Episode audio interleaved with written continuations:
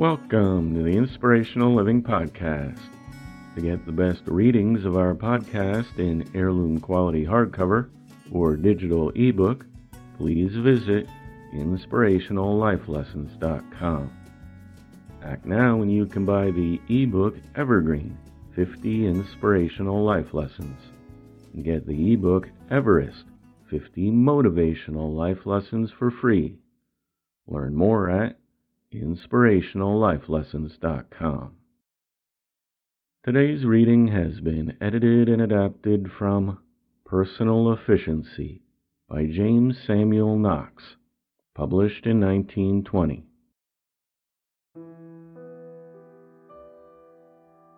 Very few people have ever been taught how to talk well, how to express themselves effectively Yet every person would greatly profit by a good course of instruction in public speaking. For as Elbert Hubbard once said, truth badly spoken dies and dries and blows away, while a lie well launched sometimes lives for ages. How true that is! It certainly took the world a long time to believe in the truth of democracy and human rights and to recognize the falsehoods of tyranny and autocracy. According to William Jennings Bryan, the greatest compliment any speaker can pay to the subject they are discussing is to tell the truth about it and tell it effectively. In other words, to know the truth is a great asset in itself, but to be able to tell it with skill and power is to greatly add to one's influence in a community. Ralph Waldo Emerson, who knew a thing or two about public speaking, said that the work of eloquence is to change the opinions of a lifetime in 20 minutes. A thorough knowledge of one subject is the beginning of such eloquence, for the great public speaker is the one who inwardly digests facts and whose speech therefore becomes a living product. Or as Socrates said, every person can speak eloquently on that which they clearly understand, while Benjamin Disraeli added, eloquence is logic on fire. Another way to express the same idea would be to say that eloquence is facts on fire because logic is based upon facts. I once knew a talented speaker who said he never wrote but one speech in his life, and that one he threw away. But he said he never spoke on any subject until he was thoroughly familiar with it. It is important to develop your ability to talk well in private conversation and in business, as well as in public for the one who learns to talk well in private conversation can also talk well in public when they have had the necessary practice. The good talker is someone who can speak easily, fluently, correctly, pleasingly, and convincingly in daily life. Every professional is ambitious to make a success in life to reach a high position. The attainment of that ambition will depend very largely upon what you say and how you say it, upon your ability to think clearly and talk effectively. A good speaker always has an advantage. Their friends envy and admire them. The ability to talk well often enables them to succeed where they would otherwise fail. It enables them to make friends and to please people. They make influential friends that they would not otherwise make. They find a welcome in every gathering, and often are called upon to speak in public. They are naturally looked upon as a leader because they place themselves in a position of leadership wherever they are. Every community honors its speakers and the world honors, and always will honor, such great orators as Cicero, Gladstone, Wendell Phillips, and Daniel Webster. The ordinary professional is often at a loss to know how to go about the preparation of even a 10 or 15 minute speech. However, I have worked out a method of my own, which has proven to be very simple and very effective. First, get the facts and think them over. Then make a simple outline on a piece of paper. If you have 10 points, and wish to talk one minute on each point, put down a series of numbers from 1 to 10. The first idea that comes to your mind, place after number 1. The second idea after number 2, and so on to the end. Then study your outline very carefully in relation to the facts. You are very likely to find that statement number 1 is not the logical opening statement so make a new outline and an entirely new arrangement of your facts. Your final outline will thus be a logical arrangement of the points you wish to make, while your preliminary outline paid no attention to logical arrangement. The person who follows this simple method will find themselves well along the road to success as a speaker.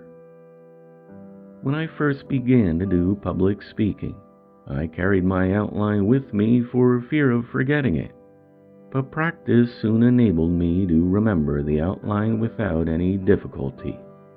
Now I find it entirely unnecessary to ever use an outline in speaking.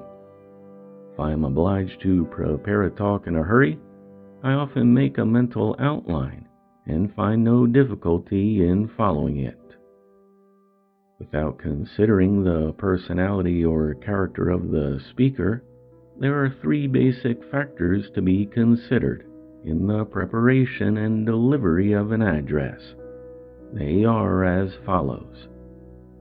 Number one, fact, knowing what you are talking about.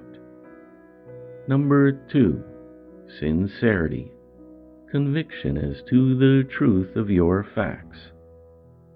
Number three, art, the ability to talk effectively and convincingly. Very few great public speakers write out their addresses and commit them to memory. They think them out and give them according to outline. They do so because a written address is always stilted. A writer will write things that they would not say. They will write things in a way that they wouldn't say out loud. Therefore, such an address is usually stiff and formal. For example, the Gettysburg Address delivered by U.S. Senator Edward Everett was rigid and formal, in contrast to the informal address of Abraham Lincoln, which was outlined on an envelope and given extemporaneously. The address of Everett has now been forgotten, while the address of Lincoln will live as long as the United States shall endure. Everett's address is forgotten because it was cold and scholarly. Lincoln's is remembered because it was delivered from his heart to the heart of humanity. William Jennings Bryan used to prepare a careful outline with subheadings if necessary. Then he would think out his address. After a speaker carefully thinks out their address, they can usually deliver it word for word in the same way if they so desire. However, such an address is always given from the heart, and as a rule is not given twice in exactly the same language. A good lecture is usually a growth process. A person prepares a 20 minute talk, then keeps adding to it and improving it until finally they have a full fledged lecture. I would like to wrap up by offering the following analysis on the subject of public speaking by James W. Bashford, who was a prominent preacher, college president, and bishop for 40 years. Eloquence, in its literal meaning, is the speaking out of that which is within you. but this definition expresses simply the impulse to speak which characterizes the speaker. It does not state the aim of the person's speech. Herbert Spencer goes a step further and defines rhetoric as the art of mental transportation. Thus, he recognizes the hearer to whom the truth is to be conveyed, as well as the speaker who utters their convictions. But Spencer's definition does not recognize the end of eloquence. The orator is indeed a carrier of the truth, but they are engaged in something more than a mental postal service. They are not content simply to convey their thoughts to another mind and leave them at its door. They aim rather to make their purposes enter into and become a part of the persons to whom they speak. Eloquence, therefore, may be best defined as the art of spiritual reproduction. It is measured by the success of the speaker in making their thought feeling, and will become manifest in other lives.